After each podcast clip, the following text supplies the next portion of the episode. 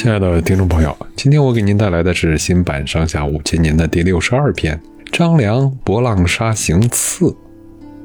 秦始皇灭了六国，统一中原以后，经常到各个地方去视察。公元前二百一十八年，他带着大队人马来到了博浪沙，车马正在拐弯的时候啊，突然哗啦啦一声响，不知道从哪儿飞来一个大铁锤，把一辆车打得粉碎。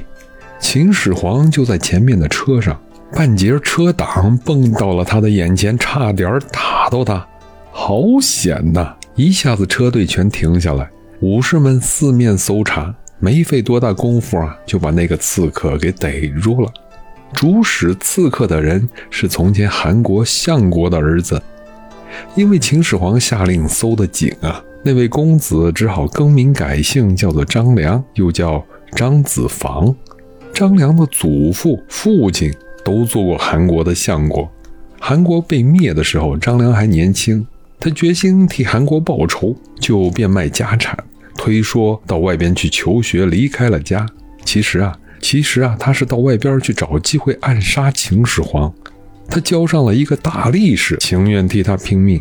大力士使的大铁锤足足有一百二十斤重啊！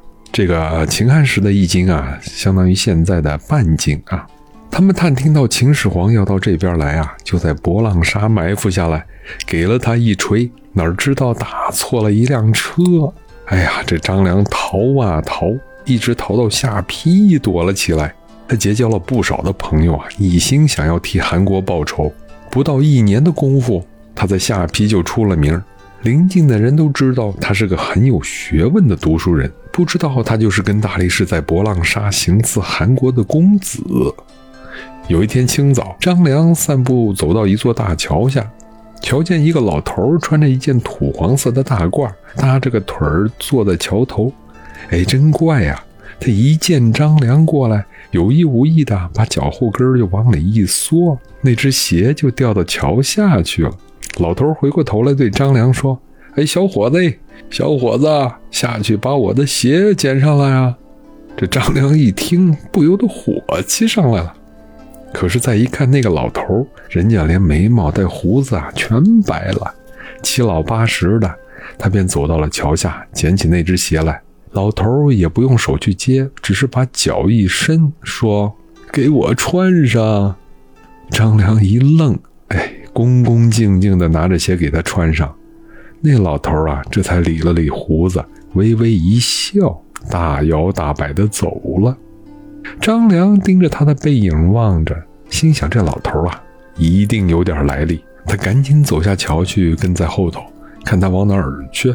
约莫走了半里地儿，老头知道张良还跟着，就回过身来对他说：“你这小青年有出息啊，我倒乐意教你。”张良是个聪明人，就赶紧跪下向他拜了几拜，说：“我这儿拜老师了。”那老头说：“好，过五天天一亮，你到桥上再来见我。”张良连忙说：“是。”第五天，张良一早起来，匆匆忙忙的洗了脸，就到桥上去了。谁知道一到那儿啊，那老头正生着气呢。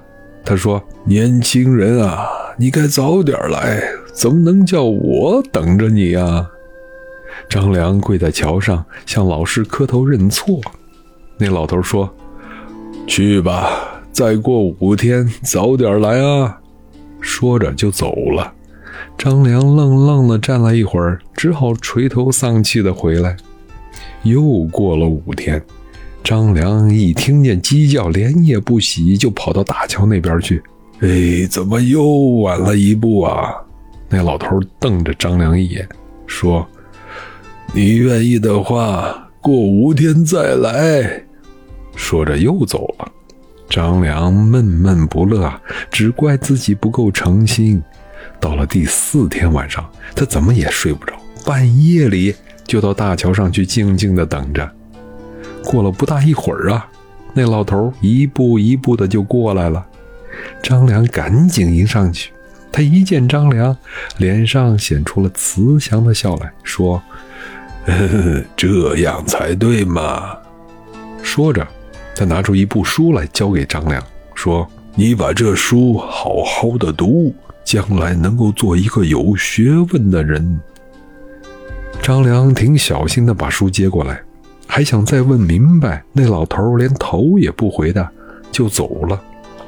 等到天亮了，张良拿出书来一看，原来是一部《太公兵法》，据说是周文王的军师姜太公编的。